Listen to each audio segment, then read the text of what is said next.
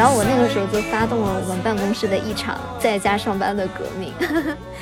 我我算是我们办公室第一个提出我要在家上班的一个人。守るものなどなくて夢我在街上走的时候，就遇到了，就是有一辆车这样很慢的从我身边经过，就是有个短发德国女人就把车窗摇下来，反正就感觉她在骂我，我也听不太清楚，然后跟我竖中指。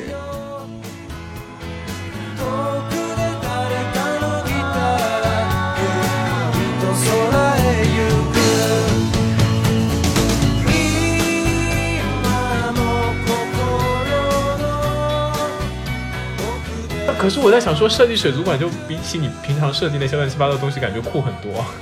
你对我的工作的定义就是设计乱七八糟的东西，一点也不酷。我知道了。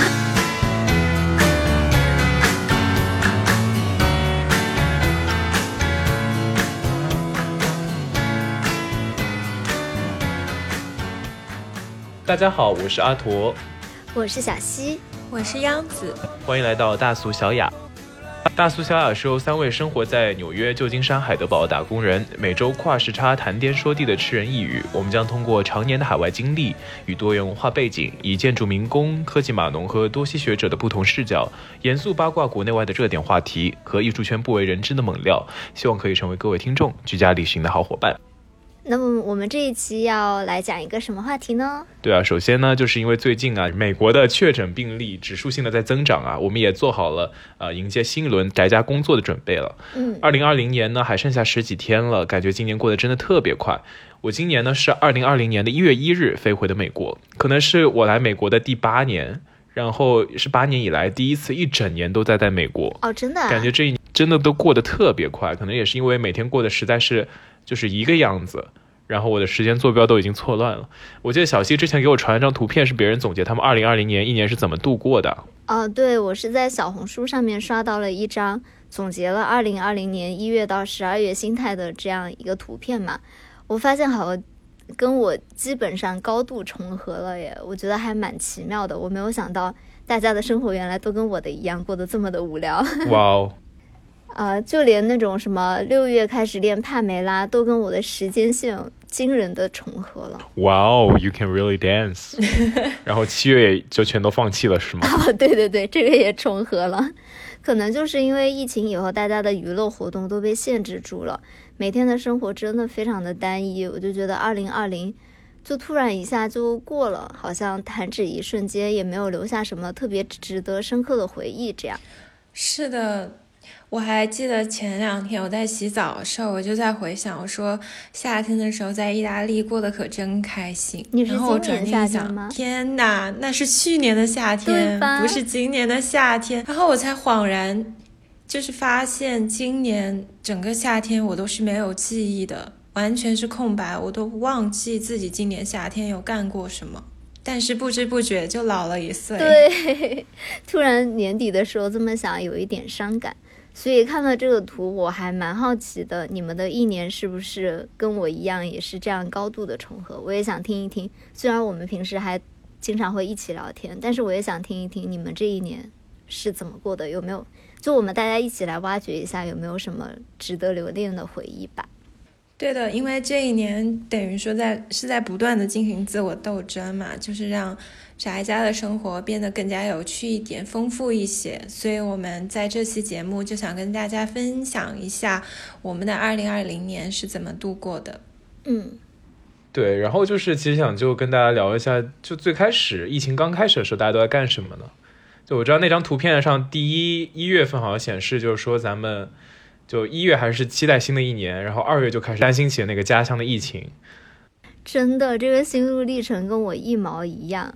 因为一月的时候，我是超级期待开心的，因为我之前来纽美国已经八年的时间了嘛，因为之前一直读书，寒暑假的关系，就一直没有回家过过年，相当于八年的时间都没有跟家人待在一起，享受过年的这个气氛了。所以我工作了以后，就早早定好了今年的一月底回国和家人过年的这样一个行程，所以就特别特别的开心。但是到一月份的时候，就逐渐发现。好像国内的情形有一点不对劲，然后我的好几个朋友就来我家劝说我说，这个时候还是不要回国比较好，因为回国了很有可能回美国也回不来。其实我还蛮庆幸的是那个时候没有回国，因为有可能如果那个时候回国了，可能就回不来美国这边上班了嘛。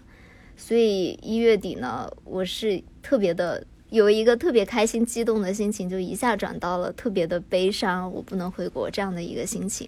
然后呢，我就来了一个说走就走的旅行，也是今年唯一的一个旅行。我就在一月底去了一趟 New Mexico，然后看了一下那边孤独的白沙漠，这样也是今年唯一唯一一次出门。然后后来就一蹶不振。嗯，哎，是你当时发的那个 Prada 的那家店的沙漠中 Prada 那个吗？啊，对对对。啊，它沙漠里还有 Prada。对，它就是一个嗯，Land Art 叫什么？就是那种空地艺术，它就是在一个荒无人烟的白沙漠里面放了一个 Prada 的店，然后里面是有真的 Prada 的包啊什么的，但是就是空无一人，也没有售货员，就是 in the middle of nowhere。哎，真的吗？因为我之前看那种宣传稿说那家店被抢劫过，然后被抢了以后。放的东西就是空的包装盒了，就没有真正值钱的商品。当时去的时候看到还是有包的耶。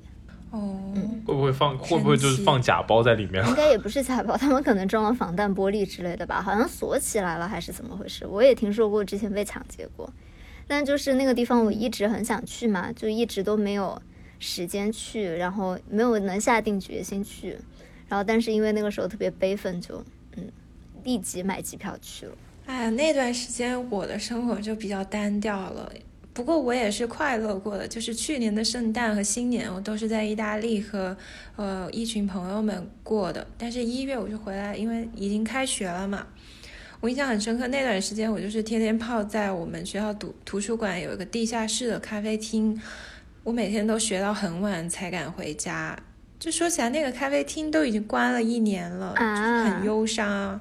现在新冠就是不敢开咖啡厅了。哦，是的。但是因为我一个人住，就是只要每一次一回到家，就很容易胡思乱想，拿起手机啊，看很多负面新闻，又非常担心家里人。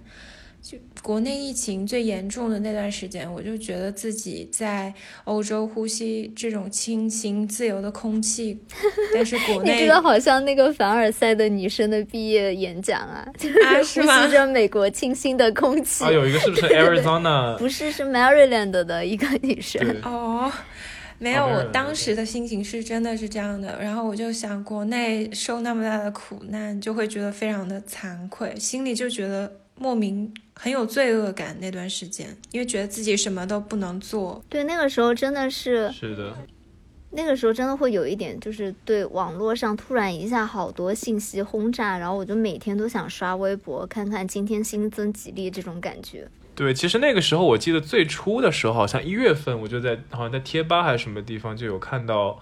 就说什么武汉好像出事儿了，然后就是 怎么这么古早啊？哎呀，这个这个不是吐槽点，这个不是重点好，反正你剪辑的时候可以自己考虑剪。是你剪？是我剪好，这是我剪的。OK OK 行，对，然后那个时候真的就非常担心嘛，因为就进到二零二零年之后，然后想到自己父母还在国内，尤其是我爸还在北京。哦，真的。我，对对对，然后我记得那个时候每天都有 follow。国内的那些病例的数字嘛，因为有过二零二零二，sorry，二零零三年的经历，然后我就特别担心，说今年的疫情会不会像二零零三年那样？就我发现更厉害。对，然后我在豆瓣上不知道不知道你们知不知道有我有关注一个叫做小航的女生，我不知道你们知不知道？我不知道。反正那个时候她就在求助，然后因为她先是母亲被感染，然后在一个非常病危的状态，然后就非常无助，然后她就是想要求助呃医疗帮助，但是也没有很得到很及时的医疗帮助，因为。我估计医医院那个时候也非常忙，每天要收治很多病患，然后其实已经超负荷了。对，就就那个时候就非常为自己的无能为力感到懊恼，因为想说就我没有办法去看帮助他，然后就看到他 PO 的那些状态，我就觉得非常的绝望。嗯，然后他那个时候呢，还有写他父父亲也在他母亲身边照料，但是父亲呢之后也被波及到，所以就一下子失去了父亲还有母亲。啊，然后就看到那些每天我会关注他的动态，关注他说今天今天父亲的状态或者母亲的状态有没有好一点啊，然后说今天有没有收到及时的医疗帮助啊，然后今天他的心情怎么样啊，然后就看到他那些状态之后，我有一种代入性创伤的感觉，就是说感觉我在仿佛就是经历跟他一样的事情。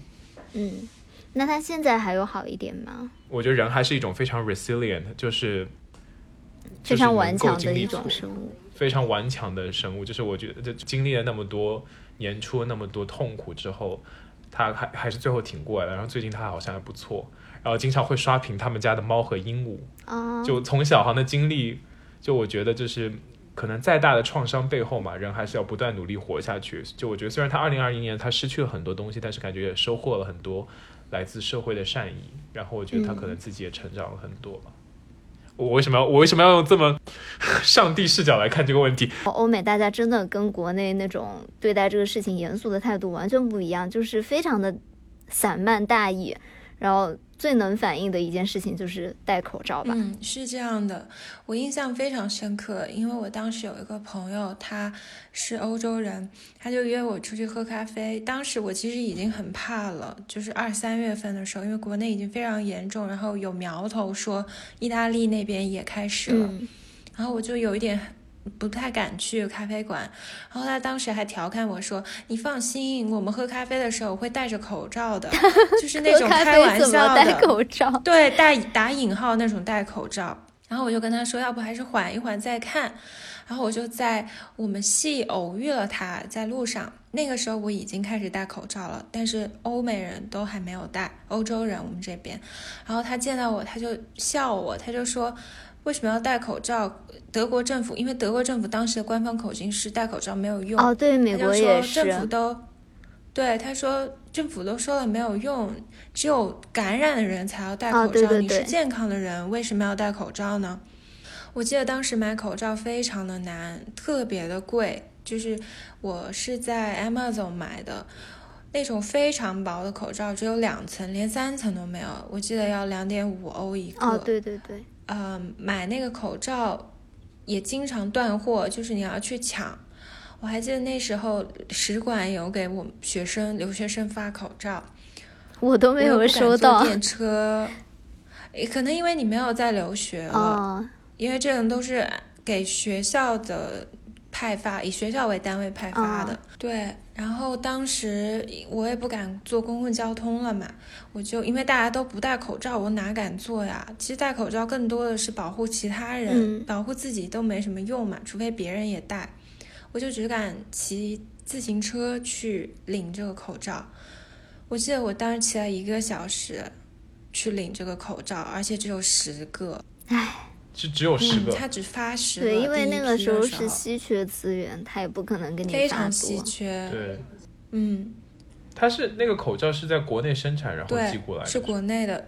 我当时有在街上的时候，我也戴了口罩。我家附近，我家就是那种本来就是个小城，我还属于那种卫星城。我在街上走的时候，就遇到了，就是有一辆车这样很慢的从我身边经过，就是有个短发德国女人就把车窗摇下来。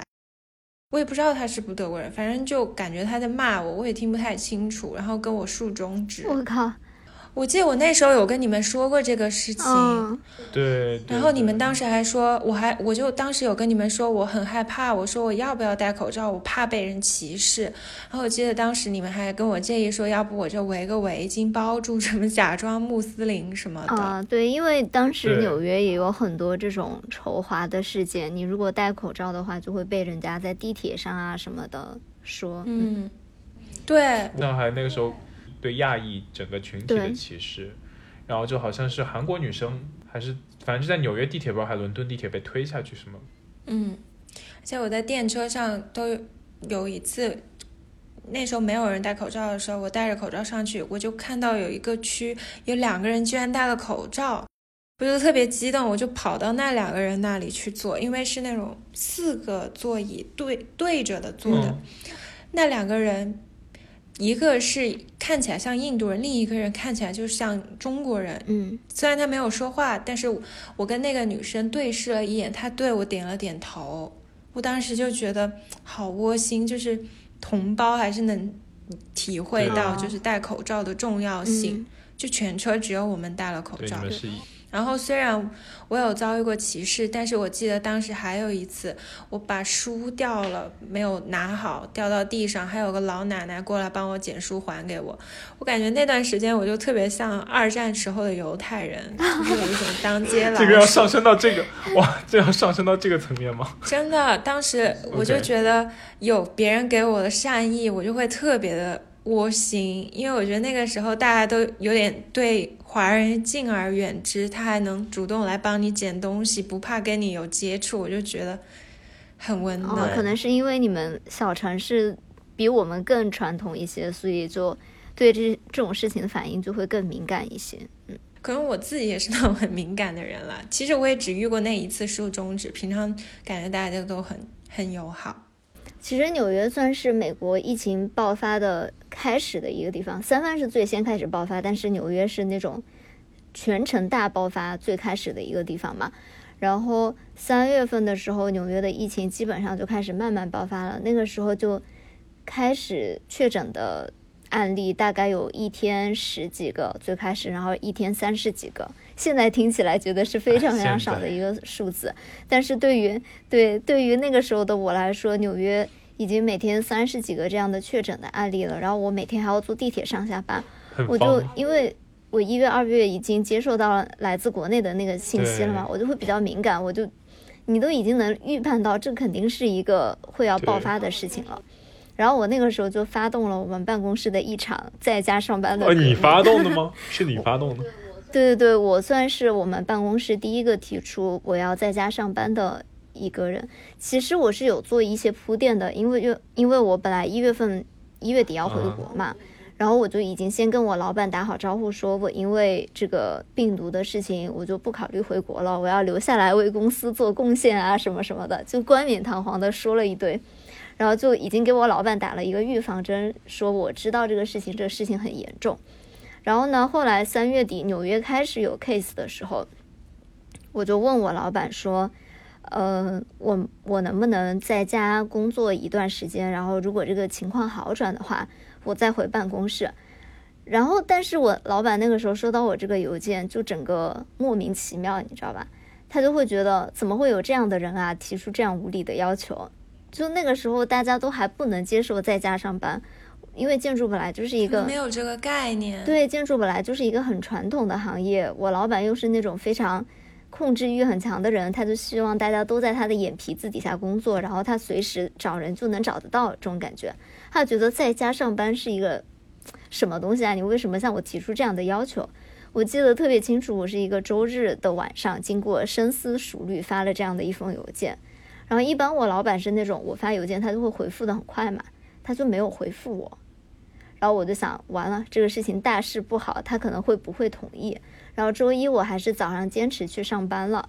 然后周一早上十点过的时候，我的 HR 就把我叫过去跟我说：“你如果坚持要这样，我们也没有办法强迫你来上班。但是呢，我可以先给你准一周的假。如果一周以后你还不想回来上班的话，你是要续这个假期的，并不是说你可以无限的在家待下去。他们这个是给你假，还是允许你在家上班？允许我在家上班这个一周的时间，就是你听他那个时候的语气，就是你能感受到老板对这件事情是不开心的，因为老板没有自己过来跟我说这个事情，是上升到了 HR，、嗯你知道吧？然后 HR 还跟我说你要一周一周的请这个假，不能就是无限期的请下去。然后我那天就有点丧嘛，就有点不开心，然后就回家了。回家以后，我就越想越觉得这个事情不科学啊！万一下周他又叫我回去上班怎么办呢？然后我就开始暗搓搓的搞那种办公室小政治，我就拉了一个小群，就是我在我们公司是属于比较资历稍微比较深一点的那种，嗯，junior designer，就是初级设计师当中，我算是资历稍微深一点的嘛。然后我就把比我资历更浅的那些小朋友拉到这个群里面，然后就跟大家说，哎，你知道吗？中国的情况真的很严重，如果纽约不这样好好弄好的话，那纽约也会很严重，大家就都会很惨。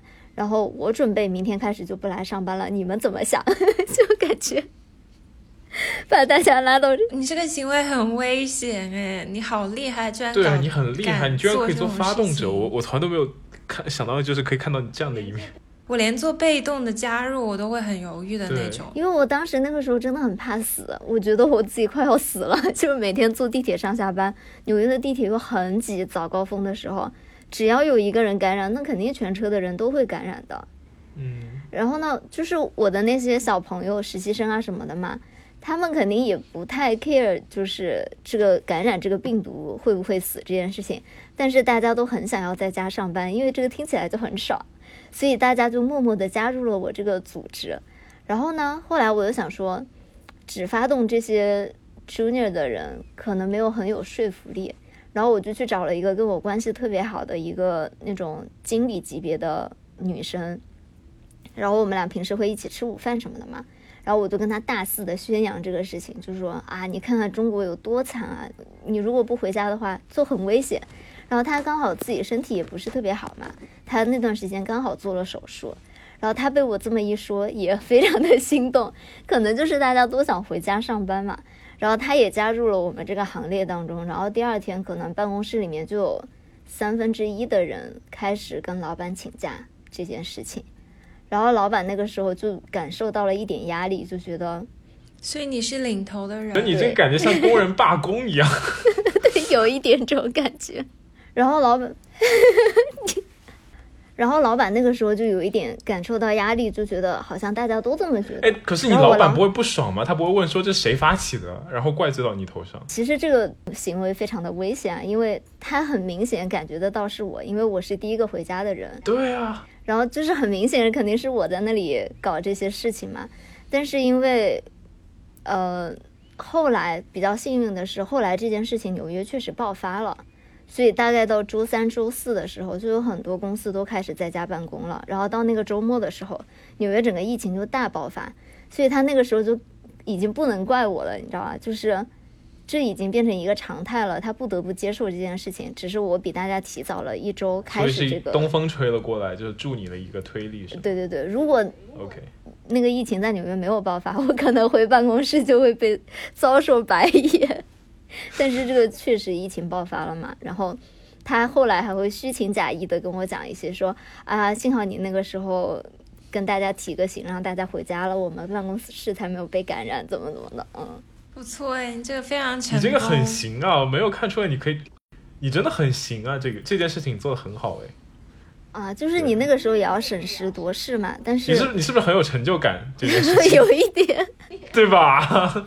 因为我确实是那种，我自从来美国留学以后嘛，确实有一点感觉自己不是那种主流文化，然后我也不太会，平时不太会要发表自己的声音或者自己的立场观点。一般别人跟我说什么，我大百分之九十九的情况我都说 OK OK 好，我会帮你做。就是我很难去自己发动一件事情，但是通过这件事情以后，我就会觉得。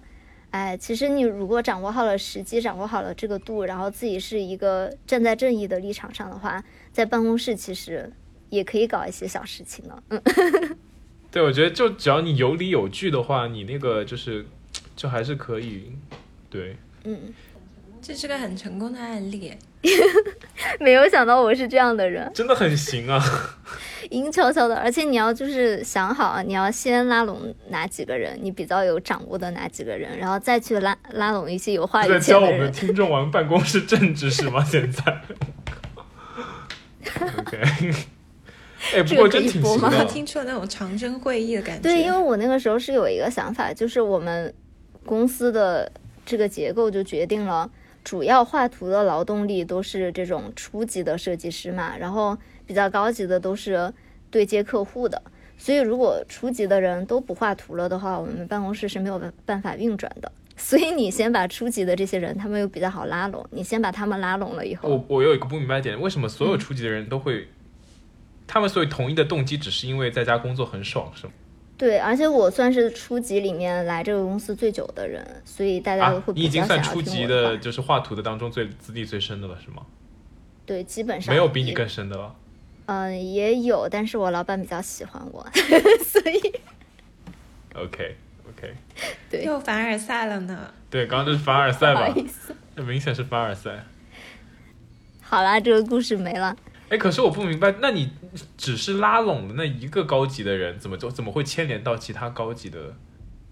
我拉拢的那个高级的阿姨，她是特别喜欢在办公室里面跟大家聊天的人，哦，然后就就是你跟她说了以后，她就会自动的帮你去传播这些信息。对不起，那个阿姨。完了，我觉得大家肯定会对我有不是，但是我觉得你这件，不会啊，但是我觉得你这件件事情做的是有理有据，所以我觉得你是在就做正面的事情。我觉得正确的使用你的力量，对，哎，你你这件事做的真的很好，真的真的挺好的。嗯，就确实是那个时间点比较刚好啦，就是，嗯嗯，不能用这种办公室政治去搞不好的事情哦。正一下这个，咱们这个小西最后还是要正一下他自己的形象，所以跟大家说，不会啊，我觉得整件事情都非常对对对正面啊。你你做的很好哎，真的 很厉害。我觉得我应该向你学习，就因为有的时候就是你在工作的时候要跟别人表达一个观点，然后你有的时候如果你立场不够坚定，会别人被别人带跑，很容易会这样子。所以我觉得就有理有据一点，然后对自己知道的东西，会对自己想的东西要有点自信。但是你这个事情也不能每次都这样，因为我们办公室的人都知道我是一个比较内向，然后比较好说话的人嘛。如果我自己都有这么强的，我这样一个人啊，都有这么坚持的一件事情，他们就会觉得肯定是有原因的，我不是无缘无故是一个这样的人。嗯，嗯，对对对，做 我觉得你，我觉得你做的挺好这件事。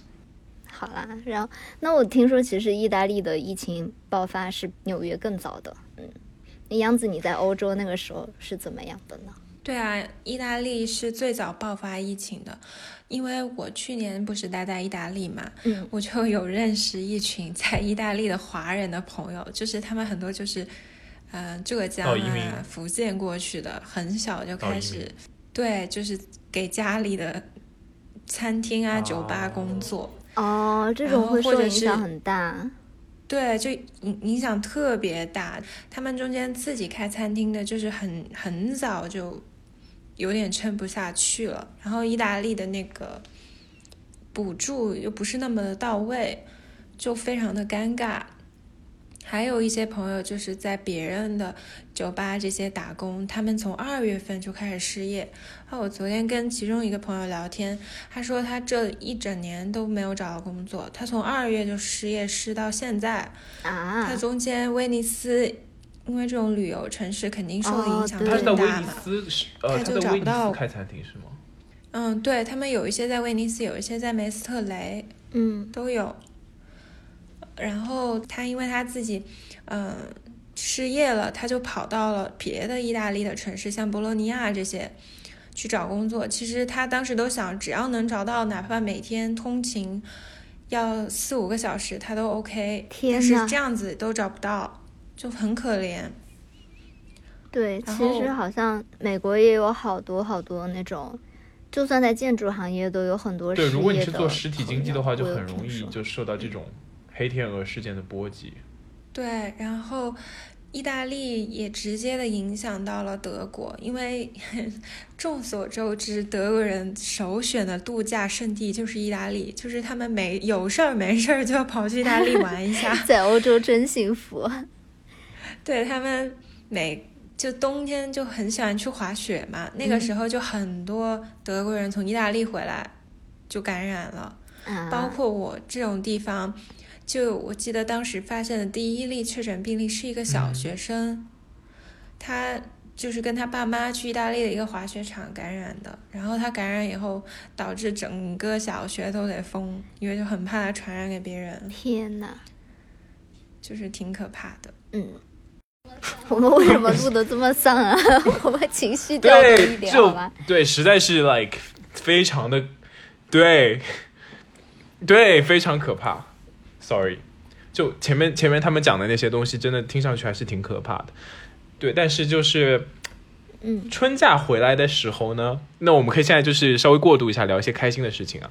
就春假回来的时候呢，咱们就彻底的进入这个 work from home study study at home 的状态了。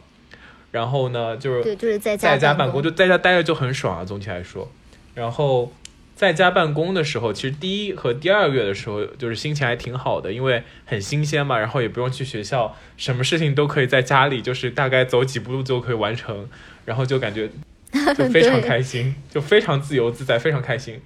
然后就有的时候就是有的时候自己有点社恐，然后也不用担心去跟就是别人别人有一些 interaction 这个样子，然后就总体来说就非常的开心。然后那个时候呢，其实还挺神奇的，因为我们项目大概八十个人嘛，然后全都挤在 Zoom 一个那个小的视频单间当中上课。然后老师有的时候也是为了 engage 自己的学生，然后就是非要我们打开摄像头。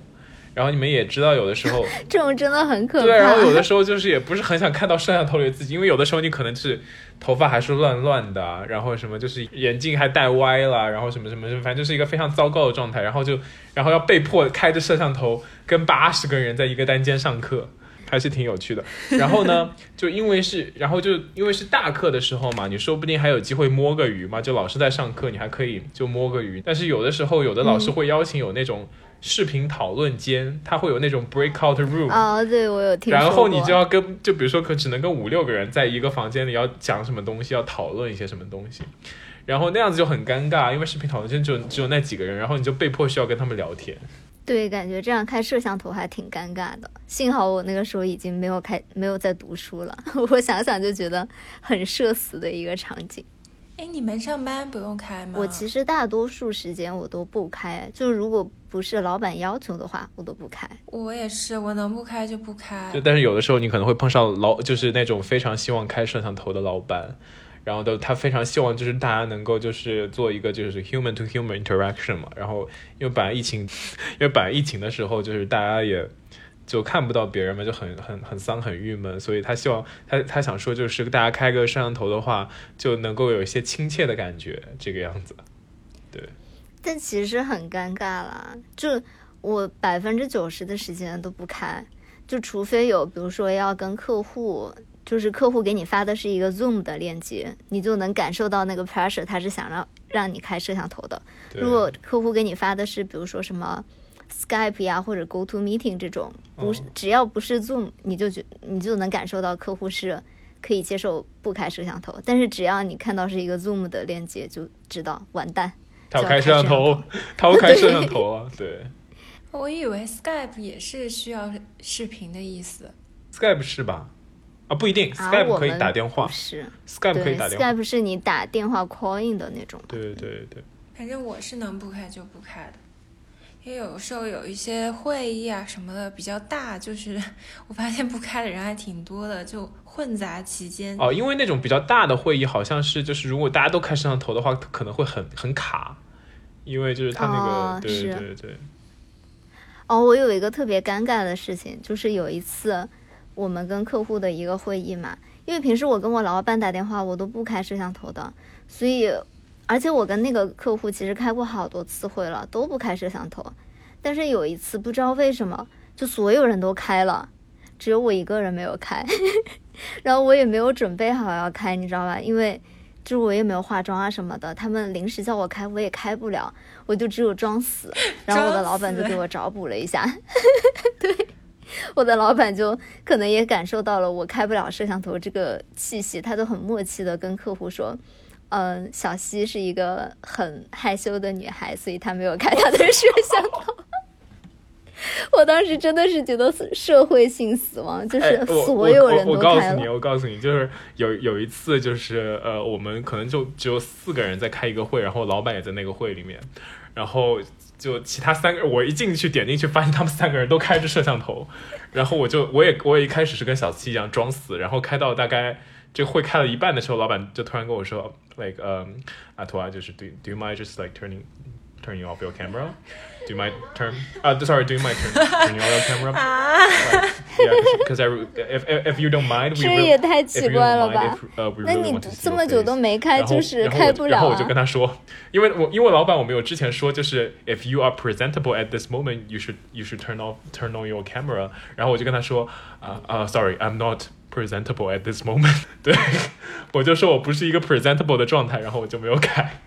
你这个中文说的跟英文有什么区别？我就翻成中文的话就是 能看，对，能看，能不能见人能被能被人看的状态。我就跟我的意思意思就是跟他说，我现在不是一个能被人看的状态，因为的确，因为那个会是大概是清早第一个会，然后我是刚从真的是刚从床上爬起来，刚上完厕所，坐到就是电脑前，然后头发也很乱，然后 everything 都很乱，脸也没有洗，反正就是我我那个时候跟老板说，我现在真的不能看。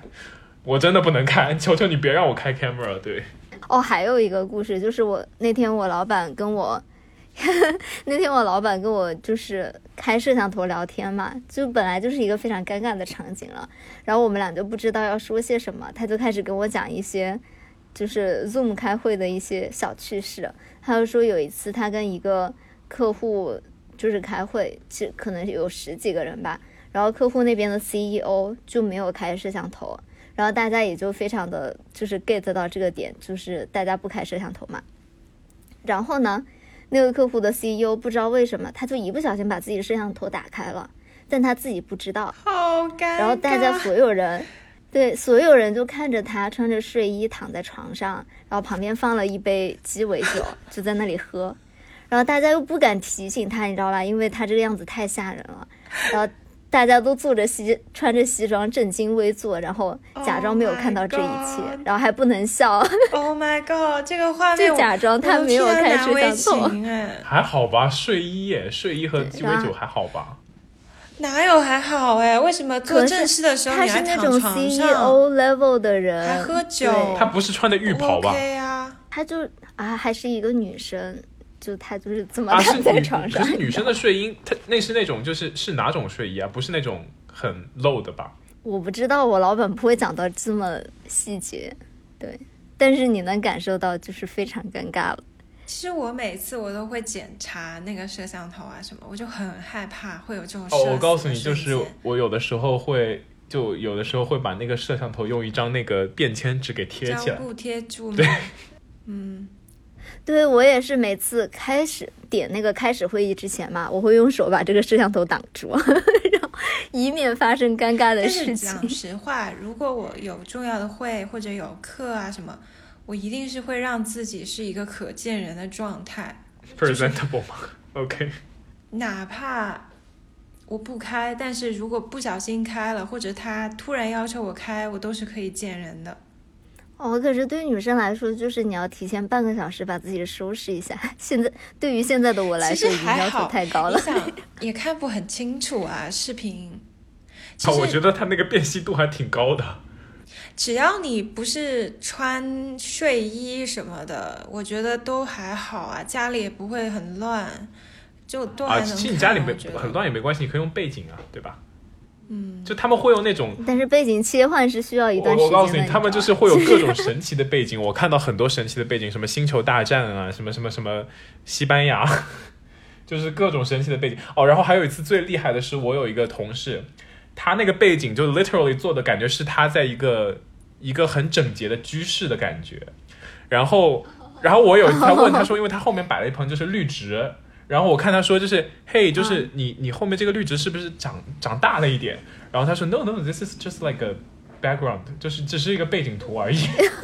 你怎么这么蠢啊？不是，可是我真的是第二次我看那个东西，我的确是觉得它比上次长大了一点，然后就 好吧。但是就总之来说，我们最开始的两个月都觉得很爽，然后就每天都很新奇嘛，就也不用挤。公交车上班，然后也不用化妆了。早上起来，其实我真的 literally 是每天九点上班，然后八点四十五才从床上爬起来，就觉得每天都好爽啊！那两个月，对，而且我还有躺躺在床上上课的经历。对，就是最开始在家那两个月真的非常爽，而且那个时候还流行了一款风靡全世界的游戏，也就是 Nintendo Switch 上面发行的《极客霸动物森友会》。然后阿陀疯狂的和小伙伴们，记得阿陀在疯狂的发，然后阿陀疯狂的跟小伙伴沉迷了这个游戏，我们感受到了。对，然后就玩家在前期呢，通常是要面对一个就是荒废的环境，然后通过建设使其变成一个可以炫耀的家园嘛。哎，我想多吐槽一句，因为我今天在选圣诞礼物的时候，我又想给阿驼买游戏，然后我看了这个，呃，这个叫 Animal Crossing 呃，动物森友会这个，他他写的礼物指南是呃 Kids Gift Guide，？Get what？是给不是，小孩的他这个都是全，就是我告诉你，很多我的同学，然后还有就是很多朋友都在玩这个游戏，不只是小孩子，哦，我知道那个马里奥他也是写的给小孩的，我也不知道为什么。就是一个可以合家欢乐的游戏。接着说阿驼，就我记得那个时候呢，会去捉各种小虫子啊，抓各种鱼啊，然后重建房子。然后这个游戏的初始阶段，你可以选择南半球、北半球嘛。然后那个南半球跟北半球，这可能是嗯阿驼在整集中精神状态最好的对啊，对啊，的确是这样。然后南半球跟北半球的生态圈会有一点不太一样哦，所以就是你抓到那些动物都可能不太一样。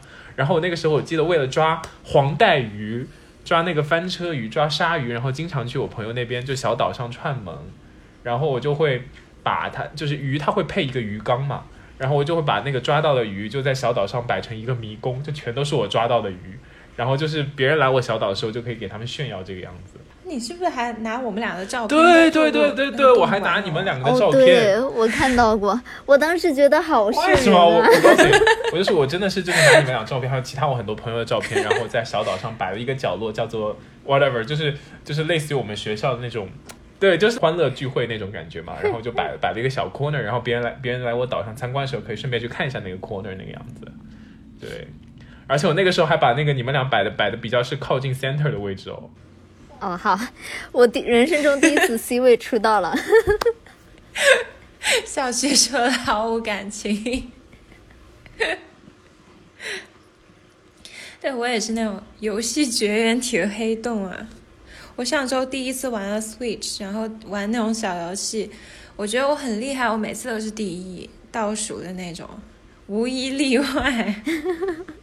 我也是这种游戏绝缘体，对，我每次开车都开不赢别人。不，可是说实话，你们会觉得玩这游戏很开心吧？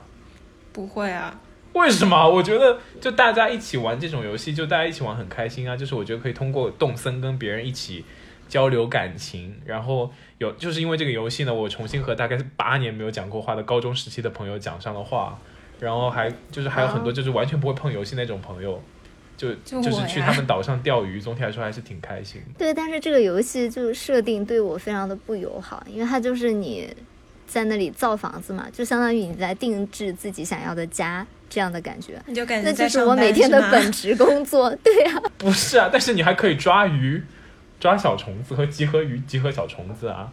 然后你还可以把它就是送到博物馆去，然后就会他给你开一个就水族馆这个样子啊。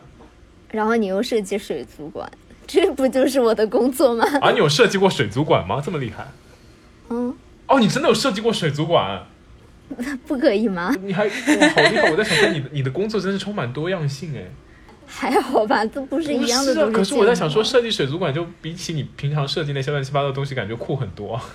你对我的工作的定义就是设计乱七八糟的东西，一点也不酷。我知道了，不是，我在想说，就是你有机会接触各种各样神奇的建筑，不只是水族馆，还有一些什么娱乐设施，我就觉得很酷啊。总体来说，好吧，反正我是没有玩过这个游戏了，就觉得嗯还好。但是呢，我又跟这个就是我们之前提到的那个一年总结的图片高度重合了。因为呢，我在五月玩的特别特别的开心嘛，然后那个时候其实我们的哎，这样八卦爆一点自己的小黑历史啊，就是小溪以前是跟朋友一起拍过 vlog 的人，就我们 vlog 的应该怎么说 vlog 是是 vlog 吗？不是，它是 vlog，你好哦好土，啊！好土，对。你没有读对，对，哎，这一期你们俩都在就是我们是以前 vlog 的主题，主要就是大家一起出去玩，记录一些美好的回忆这样。但是呢，因为那段时间大家都出不了门，就出去玩不了，我们的 vlog 就停更了。然后我那段时间就变得非常的闲，周末有大把的时间都不知道如何打发，然后就周末在网上去跟人家打狼人杀啊、剧本杀啊什么的。然后六月份的时候呢，我不知道为什么就有一个感觉，就是觉得疫情好像快要好了。然后我那个时候就觉得好像快到夏天了，然后纽约的夏天又非常的美好嘛，就觉得好像确诊率也降低了一些，就爆发了疯狂购物的欲望，然后呢，还开始了一些莫名其妙的锻炼活动。对，对我，我当时我也是有这个阶段，其实我现在还有，就是每天 keep 打卡，哦，你可太厉害了我很容！易抑郁，所以我一定要锻炼，还挺疯狂的，但是我一斤都没有瘦，很窒息。但是你还是坚持的挺好的。对，因为之前就是央子还有跟我们说，他每周都会去 hiking。对，在大封锁之前，我每周都会去。我们当时可以一个周末走十几二十公里，在山间爬山啊这些。哎，其实我原来也挺喜欢搞识的样子锻炼的，去 gym 那些。那很很不错了。但是我们从来没有一起起床跑过步。对我们没有晨跑过，但是呢，我反正是来纽约以后就没有再进行过任何的锻炼活动了。但是因为那段时间在家待了太久了嘛，然后又好像觉得马上要复工了那种感觉，我就突然上了一根弦，就觉得我要出门见人了，我要保持好自己的身体状态，然后就开始疯狂的每天帕梅拉，然后每天都痛不欲生。帕梅拉是真的很累，因为你像 keep 这种，它每个动作之间会给你休息几对，帕梅拉真的但是帕梅拉是没有休息，就是要一口气做到底。但是我觉得它比就是 Heat 还要累一些，因为它是就是对，比他 Heat 的累很是那种疯狂的蹲腿。我本来也不是一个很喜欢锻炼自己腿的人，然后他就疯狂的下蹲、下蹲、下蹲。然后关键是你看到视频里的他，就是丝毫不累，他整个人都是非常可见人的状态，就妆容也维持的非常精致，然后头发都没有乱。我就在那里跳的跟狗一样。好有画面感。是，就是我那个拉伸做到最后，真的腿在抖，我就是站不起来，跪在瑜伽垫上面。OK，对，就其实呢，就很多时候会觉得，就今年吧，身边经历过的人事物都感觉非常的不真实，然后今年特别是这种感觉。在二零二零年呢，虽然活得很拘束、很受限制，虽然环境在变，然后这个世界似乎也比十年前变得更糟糕了，然后但是阿图还是幸福。你要说这么负能量的东西吗？是呀，就想今年就今年很多事情嘛，什么年初那个澳大利亚考拉还被烧了，对吧？澳大利亚考拉被烧，so 好 sad。清奇的画然后就。你这个对我还捐。款了呢，那个对，然后就是虽然是虽然这样子，然后大我知道，但是你的点是考拉被烧。不是因为今年年初你不知道吗？那个澳大利亚山火很严重的，然后那个时候考拉哦，我知道。对考拉被烧很惨呐、然后就捐钱了给他们，大概。OK OK OK，对对对，反正就是很可怜嘛。就是虽然今年就说不定比去年就是十年前变得更糟糕了，但是阿图还是希望大家可以努力的生活，希望大家每天的生活不是盲目的，然后希望二零二一年的对，时候，因为接下来的十年，也许今年是最好的一年。好了好了，天哪，哎呀朋友不要这样子好吗？打住！打住，真的我希望二零二一年会一切变得非常的好。对，希望二零二一年就是疫情安定下来之后，我希望大家可以有时间去交更多的朋友，交知心的朋友，就会去别的地方走一走，工作累了放一放，善待一下自己，关心一下自己家人，因为这些才是最重要的东西。然后永远都保持好自己的节奏，不要被周边的环境影响。虽然这句话可能已经被大家说很多遍，但真的这是一个非常重要的一个点。对，然后嗯，样子还有什么要说的？对啊，其实像在德国，在本月的二十七号，正好会正式应用第一批各项指标都通过检测的疫苗了。然后我觉得，虽然距离全球的这种全民性的免疫还有距离，但是这已经就是黎明前最后的黑暗了。我觉得万事都是曙光在望吧，就是否极泰来，中国人的那句老话，一切都会越来越好的。对我今天也是特别特别期盼这个新年的到来，然后也特别的希望圣诞能快点到来。然后现在圣诞已经到了，新年已经到了，我也是特别开心的一个状态，因为就总觉着二零二零年过去了，二零二一一年这个新的一年一定会是一个新的景象，大家都会越来越好的。OK，我是阿驼，我是小溪，我是央子，我们是大苏小雅，然后下期再跟大家见面了，拜拜，拜拜。新年快乐！快乐新年快乐。